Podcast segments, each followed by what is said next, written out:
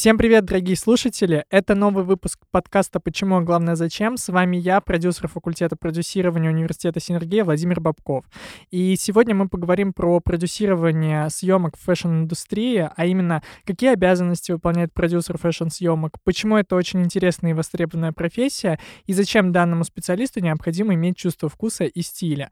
А в гости я пригласил действующего продюсера и стилизатора фотосессии Арину Семенову. Арина, поздоровайся! Всем привет! Привет, Вова! Спасибо большое, что пригласили. Как я уже сказал, сегодня мы погрузимся в мир модной индустрии, такой притягательный и недосягаемый обычным людям на первый взгляд. И самый мой первый вопрос. Кто такой продюсер фэшн-съемок? Какие его основные обязанности до и во время съемочного процесса? Чем он вообще занимается? Фэшн-продюсер — это буквально человек, на котором в некотором смысле держится все.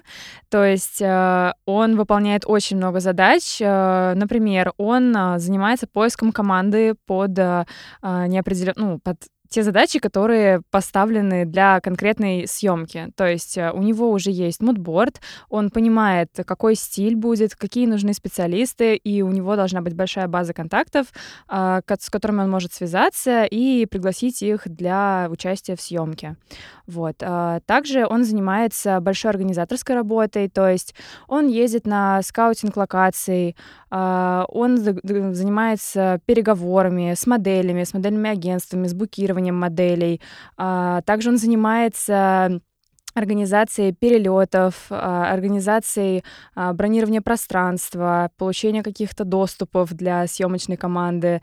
То есть без продюсера съемка невозможна в принципе. Понятно. Скажи, пожалуйста, а как ты вообще дошла до такой жизни? Как ты стала продюсером фэшн-съемок? Вот. И что тебя в этой профессии вдохновляет? А, до продюсера я дошла тернистым довольно путем. А, сначала я просто поняла, что я хочу работать в модной индустрии, и единственный способ, как туда попасть, это через стажировки. Поэтому я писала во все журналы на свете, просила, чтобы меня взяли на стажировку в фэшн-отдел как ассистента бесплатно.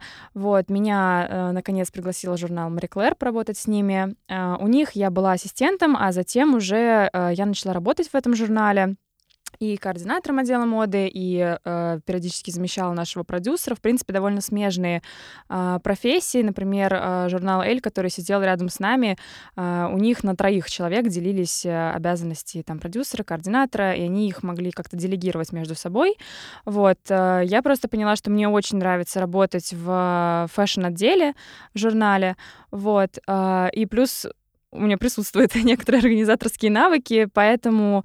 Э, Когда я первые пару раз побывала на съемках для журнала, я просто поняла, что это примерно каждый раз, когда самолет садится и все аплодируют, вот это такое чувство какого-то нереального вдохновения, потому что вы сделали какое-то большое, классное дело вместе, и друг без друга ничего бы не получилось. И это такое творчество и вдохновение. Там всегда играет музыка, всегда можно поесть, потому что продюсер, кстати, тоже обеспечивает нас кофебрейками. Вот. И просто в итоге получается какая-то нереальная красота. Поэтому я решила, что это то, чем я хочу вообще заниматься по жизни. А вот ты сказала, что ты начинала свою работу в этой индустрии со стажировок в модных журналах. Вот подскажи нашим слушателям, может быть, еще какие-то другие варианты начать свою карьеру? Или, в принципе, это такой вот базис, что нужно писать в журналы, стажироваться бесплатно, и потом как-то вот уже повышать свой, повышать свой профессиональный навык, повышать свой уровень карьеры? Или какие-то есть вот обходные пути? А, ну, на самом деле, когда я начинала работать в модной индустрии, основным все-таки путем было через стажировки в журналах. Но часто а, стажеры, а я их знала много, сталкивались с тем, что вот они побывали на стажировке, но мест на всех не хватает, и как бы им дальше в журнале нет возможности оставаться. Для себя со временем я нашла другие пути. На самом деле, если ты уже определился хотя бы примерно с тем, что ты хочешь делать в модной индустрии, например, ты хочешь быть продюсером, то самый верный путь — это просто начинать это делать. То есть вообще неважно, насколько это будет на первых порах там, успешно, сколько это будет занимать времени и все такое. Надо а, наработать некоторые ну, навыки, может быть, какие-то знакомства. То есть ты просто делаешь то, что тебе нравится, и в итоге это всегда выходит тебе в плюс, потому что как минимум у тебя есть портфолио, как минимум у тебя появляются новые знакомства, ты можешь сказать, что у тебя есть определенный опыт работы. И на самом деле еще важный компонент здесь, может быть, немного не в тему, но обязательно должна сказать.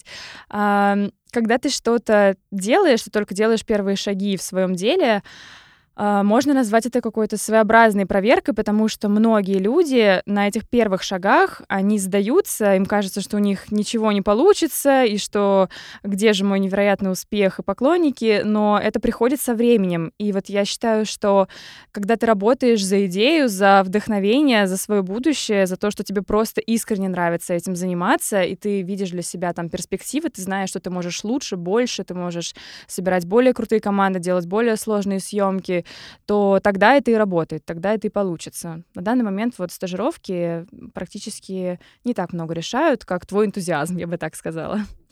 Вот я, например, никогда не работала в модных журналах, и когда ты говоришь, что ты работала, стажировалась в модном журнале, я представляю работу там примерно как в фильме «Дьявол носит Prada». Да, можешь немножко рассказать, какие у тебя были, вот, допустим, обязанности, да, то есть конкретизировать, чтобы слушатели понимали, да, то есть реально это как в «Дьявол носит Prada», ты делаешь все здесь сразу одновременно, или у тебя действительно был какой-то перечень определенных задач, которые ты выполняла? Я работала там на нескольких позициях. Могу сказать, что вот когда я пришла туда ассистентом, у меня были несложные обязанности. Я должна была приезжать в определенные дни в редакцию. Мне продюсер выдавал э, маршрутный лист, с ним я садилась и ехала по шоурумам собирать вещи на съемки. Привозила их и потом приезжала уже на съемки, буквально отпаривала вещи, переодевала модели. Все, больше у меня обязанностей не было. Ну и возвращала вещи. Вот. Потом я начала работать там ассистентом редакции. Это было менее связано с фэшн-сферой, наверное, углубляться не буду, но когда только освободилось у нас место в фэшн-отделе, естественно, я э, упросила своего главного редактора, с которым у меня были чудесные отношения, с Аней Бурашовой, э, чтобы она меня отпустила в фэшн-отдел. Туда я пришла координатором отдела моды. Э, там, на самом деле, было довольно много обязанностей. Вот. Например, э, я отвечала за э, всю коммуникацию между нашим журналом и брендами, с которыми мы сотрудничаем, у которых мы берем одежды на съемки. То есть, помимо этого, я собирала стажеров, таких же, какими была я. Я договаривалась с брендами, что вот у нас такой-то запрос на такую съемку, дата, время, нам нужно там столько-то одежды, вот такой герой, и я, получается, там каждый день, не знаю, ну, стабильно там с двадцатью, может быть, брендами я переписывалась, договаривалась, что приедут наши стажеры, они возьмут вещи, вот тогда возьмут, вот тогда вернут и так далее. Потом я приезжала на съемки, также я координировала стажеров и записывала все луки, которые мы снимаем, для того, чтобы, во-первых, следить, чтобы с ними ничего не произошло, чтобы модели их случайно не попортили, потому что такое тоже было, и за это тоже ответственна я как координатор, чтобы все наши вещи и были в целости и сохранности. Я отвечаю перед брендами, у которых мы, у которых мы берем эти вещи. Потом есть еще часть работы, связанная с непосредственно, можно так сказать, версткой журнала, то есть я подписываю кредиты на одежду, то есть знаете, вот это вот мемное, когда э, на Татьяне, там блузка такая-то, вот э, этим занималась я. Конечно, это не так кринжово выглядит в реальности, то есть это все-таки перечисление реально классных брендов. Вот, э, то есть я слежу, записываю, кто на ш- что надел, на какую модель, потом это все подписываю в журнале. Вот, а также... Я занималась, что было одной из сложнейших задач, координацией недель моды, потому что я попала на эту должность в момент после того, как, ну, можно сказать, закончилась пандемия, и первый раз снова наши фэшн-директор и наш главный редактор поехали в Милан и в Париж на недели моды, я должна была их координировать. Координировать — это значит, что неделя моды идет, к примеру, сто... сто показов. Ну, это примерно десять дней и примерно по десять показов как бы вот в каждый. Плюс есть необходимые мероприятия, которые надо посетить э, нашей делегации, так сказать. Э, у них есть встречи с партнерами, то есть с брендами, которыми мы сотрудничаем. С ними тоже надо договориться и встретиться. Вся эта переписка ведется на иностранном языке. Э, у меня навелась на английском, потому что французский я все-таки скажу, что деловое это сложно, деловой французский, на английском ведется эта переписка. Я договариваюсь с этими брендами, беру у них аккредитацию на показы и составляю прям плотное-плотное в Excel такую огромную таблицу с расписанием, присылаю ее, например, главному редактору, она в Милане, и вот она открывает эту таблицу, и она видит, что там в десять у нее показ такой-то, адрес такой-то, место на показе аккредитации вот такое-то. И дальше по списку, туда же включаются все ее там встречи и так далее. Вот. Просто сложность была в том, что я пришла заниматься координацией недели моды после пандемии, когда моя предыдущая коллега не могла мне помочь. То есть я ее спрашивала, а как сделать проще, а как сделать быстрее? Она говорит, я не знаю, я не столкнулась с этим, я не успела. Мы сидели в карантине, я ну, модными показами не занималась. Вот. Также в обязанности координатора входит международные э, съемки, то есть если наша команда летит снимать, я помню, вот, например, в Венецию, то моя обязанность договориться с брендами, опять же, во Франции и в Италии, потому что через Россию люкс, например, вывозить нельзя у нас, э, договориться, чтобы они привезли нам в определенное место, в определенное время, определенные луки, э, когда мы их заберем, когда мы их вернем, какие это луки, потому что тоже не абы что, чтобы они нам привезли, то есть я договариваюсь на этот счет, и вот э, из Москвы можно сказать, этим международным процессом управляю. Вот. Это из основного. Это очень интересно, да, и э, напоминаю, дорогие слушатели, что профессия продюсера — это, опять же, все везде и сразу. То есть э, нужно мало того, что все уметь делать, э, нужно все это делать быстро, э, уметь делать то, что ты не умеешь делать, учиться этому. Да, я, кстати, хотела да, добавить, действительно, это так, потому что некоторые моменты ты учишься делать буквально в процессе, потому что нету времени, чтобы кто-то тебя научил, у всех есть свои обязанности, это такая быстрая э, деятельность, и твоя задача просто это сделать. Иногда э, нет времени объяснять, надо просто брать и делать, даже если ты ошибаешься. Но относительно «Дьявол носит Prada» могу сказать, что по темпу это действительно так. Это настолько быстро, это настолько э, сильно, это довольно много обязанностей. Если это неделя моды, то ты работаешь в выходные, это само собой, потому что ты не можешь сказать «Извините, моя дорогая главный редактор, у меня выходной, вот останетесь без расписания». Но ты это делаешь, потому что ты это любишь, и ты готов делать это э, вне зависимости от там, времени и условий. А касательно межличностных отношений, как в «Дьявол носит Prada», я, в принципе, готова опровергнуть, потому что А, на данный момент это уже не модная тенденция, так обращаться с людьми, там, неважно, со стажерами, с коллегами, еще с кем-то. И все-таки в преимуществе э, люди уже стали добрее, терпимее, и на съемках складывается очень классная командная атмосфера, и все друг другу помогают. Экологическое общение. Это правда, да. Подскажи, вот ты сейчас уже продюсер съемок. То есть ты сама полностью э, находишь людей, ты кома- собираешь команду, ты продюсируешь съемку. Вот как ты выбираешь локации, как ты работаешь с моделями, как ты их отбираешь, как ты ищешь команду, где ты это делаешь. Ну, то есть вот какие-то такие секреты твоей внутренней кухни. Uh, да, я, конечно, с радостью расскажу. На самом деле, uh, что касается непосредственно, например, выбора локации или выбора, выбора образа, там, какой-то конкретной модели, тут важно вдохновение. То есть если у меня появляется идея, иногда она рождается от локации, то есть ее искать не надо, потому что я уже нахожусь на какой-то классной локации, и я думаю, боже, как классно будет сделать здесь uh, съемку. И тогда вокруг этой локации уже раскручивается вся идея. Я уже себе представляю, там, какой будет образ, какая будет модель, какой будет цвет. Если не очень представляю, всегда можно залезть в Pinterest, там, вбить эту локацию или что-то похожее, и там классные алгоритмы, которые тебе подки- ну, подкинут референсов, и ты, в общем-то, составишь какую-то картинку в своей голове. Вот. Недавно, например, у меня была съемка, где я вдохновилась просто внешностью модели. Вот я ее увидела и подумала, эта красота какая-то неописуемая, я обязана ее поснимать.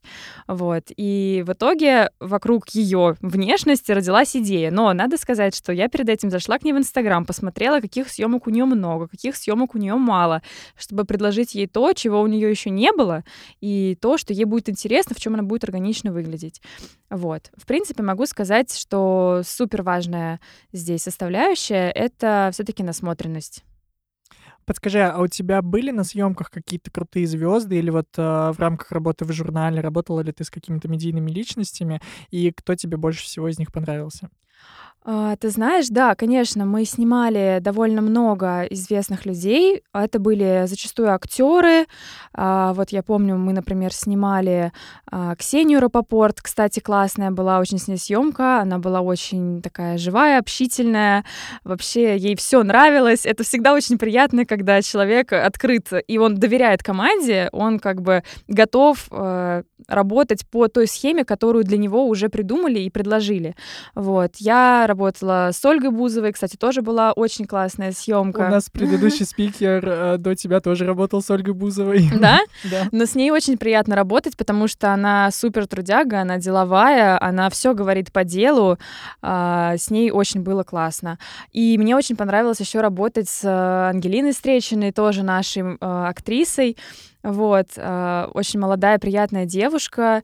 Очень она мне понравилась именно на съемке, то, как она вела себя с командой, то, как она удивилась, когда мы предложили ей обед. То есть это было супер мило и очень приятно. Но хочу сказать, что вот прям с какой-то звездной болезнью я ни разу не столкнулась. Правда. Это отлично, что ты, что у тебя не было такого опыта. А, смотри, а если мы вот а, говорим про образование, да, как факультет, uh-huh. мы факультет продюсирования, а, я знаю, что у тебя есть профильное образование по той специальности, по которой ты работаешь. А, расскажи немножко подробнее вообще, как ты считаешь, нужно ли в творческой индустрии, вот в твоей профессии а, профильное образование, да, и как ты пришла к тому, что ты это образование получила? А, да, ты прав, у меня есть профильное образование, а, я закончила направление управления бизнесом в модной индустрии. Я пришла к этому через, опять же, долгий путь. Я сначала поучилась на бакалавриате, поняла, что это не мое, на другом направлении. И когда я уже поняла, что я хочу работать в модной индустрии, я почувствовала, что мне необходимы навыки, что я чувствую себя незащищенной, можно сказать, что я прихожу в эту индустрию и говорю, вот она я, а у меня ну, нету никакого базового понимания о том, как это работает, какие есть профессии, как этот вообще конвейер как бы действует. Вот, поэтому я пошла учиться на уже магистерское образование. Вот, могу сказать, что это было очень классно, потому что, знаете, это вот тот момент, когда образование тебе в кайф, потому что вы на своей паре с преподавателем смотрите показы Дрис Ван Нотен, например, и вы их обсуждаете, или вы делаете мудборды, то есть вам говорят, придумайте свой бренд, сделайте для него мудборд, покажите, как это будет выглядеть, что вы хотите а, создать. Это очень развивает и твою творческую составляющую, и, в принципе, какие-то базовые знания об индустрии и о такой финансово-организаторской стороне вопроса. И на самом деле это образование, мне кажется, супер нужным, потому что даже наши преподаватели говорили, что, вы знаете, у нас есть, например, много молодых талантливых дизайнеров, но они к нам приходят за образованием, потому что они не понимают, как развиваться. У них есть талант, у них есть навыки, вот они шьют какие-то крутые вещи, но как превратить это в бизнес, как превратить это в управление, они не понимают. И вот для этого супер полезно иметь профильное образование. Супер. А в завершении подкаста хотел бы от тебя услышать топ-три совета начинающему продюсеру. Вот как ты чувствуешь? Скажи, что ты хочешь пожелать нашим дорогим начинающим фэшн-продюсерам. Ой, я хочу дать такое наставление. Первое — это, как говорила легендарная, никогда ничего не бойтесь. А, правда, потому что гораздо лучше начать что-то делать и ошибаться, чем не начинать вообще ничего. И к продюсированию это тоже относится. Вы будете учиться на своих ошибках, вы будете с ними сто процентов сталкиваться, так же, как и в любой другой сфере. Но от этого вы только станете более классными спецами, и вас будет ждать более классное будущее. Второй совет, который я бы хотела сказать, это сохраняйте все, что вам нравится, правда. Это вам пригодится сто процентов. Вот к вопросу о локациях, моделях и образах. Все, что вам нравится. Какое-то окно, какое-то здание, чья-то прическа, я не знаю, какой-то модельный, модельная проходка на каком-то показе. То есть, вот могу на своем примере сказать, любая моя соцсеть понапичкана моими сохраненками везде. В Инстаграме, в Телеграме, в Пинтересте, везде. Потому что, во-первых, это очень хорошо развивает э, насмотренность. Вот. А, во-вторых, ты всегда, если вдруг потерял вдохновение, потерял идею, надо что-то сгенерировать. Ты всегда можешь это открыть, полистать, и ты это найдешь, потому что ты уже классный, потому что ты уже это сохранил, потому что тебе это уже понравилось. Вот. Поэтому обязательно цепляйтесь, сохраняйте, запоминайте где угодно, любым способом все, что вам нравится. И, пожалуй, третий совет — это будьте классными, добрыми и общительными, потому что это супер важно. Продюсирование — дело одновременно очень вдохновляющее, но вместе с тем довольно сложное, потому что э, много процессов надо делать параллельно, как моя любимая восьмирукая богиня, вот, жонглировать этими аспектами профессии. Вот. И всегда есть риск как-то сорваться, словить стресс. Ну, если вдруг, там, не знаю, ты устал, у тебя не с той ноги встал, какой-то день сложный. Вот всегда надо оставаться приятным человеком и уметь работать в команде, потому что это именно те люди, которые сделают твою съемку классной. Потому что даже если ты создашь какую-то суперкрутую идею и соберешь суперкрутую команду, если ты будешь, не знаю, сплетничать у них за спиной или делать какой-то выбор, основываясь на каких-то межличностных взаимоотношениях с этими людьми из команды, ничего не получится. Надо быть открытым, а, и надо сохранять позитивное мышление. Вот, это главное. Арина, спасибо тебе большое, что ты сегодня к нам приехала. Ты, ты очень вдохновляющий человек. Пока, вот я пока сидел, да, и слушал твою речь, я уже тоже вдохновился параллельно работать продюсером съемок со, со своей основной должностью. А, дорогие слушатели, я еще раз напомню, с вами сегодня была Арина Семенова, продюсер фэшн-съемок, и я ваш ведущий Владимир Бобков. А, до встречи на новых подкастах. Скоро с вами услышимся. Всем пока.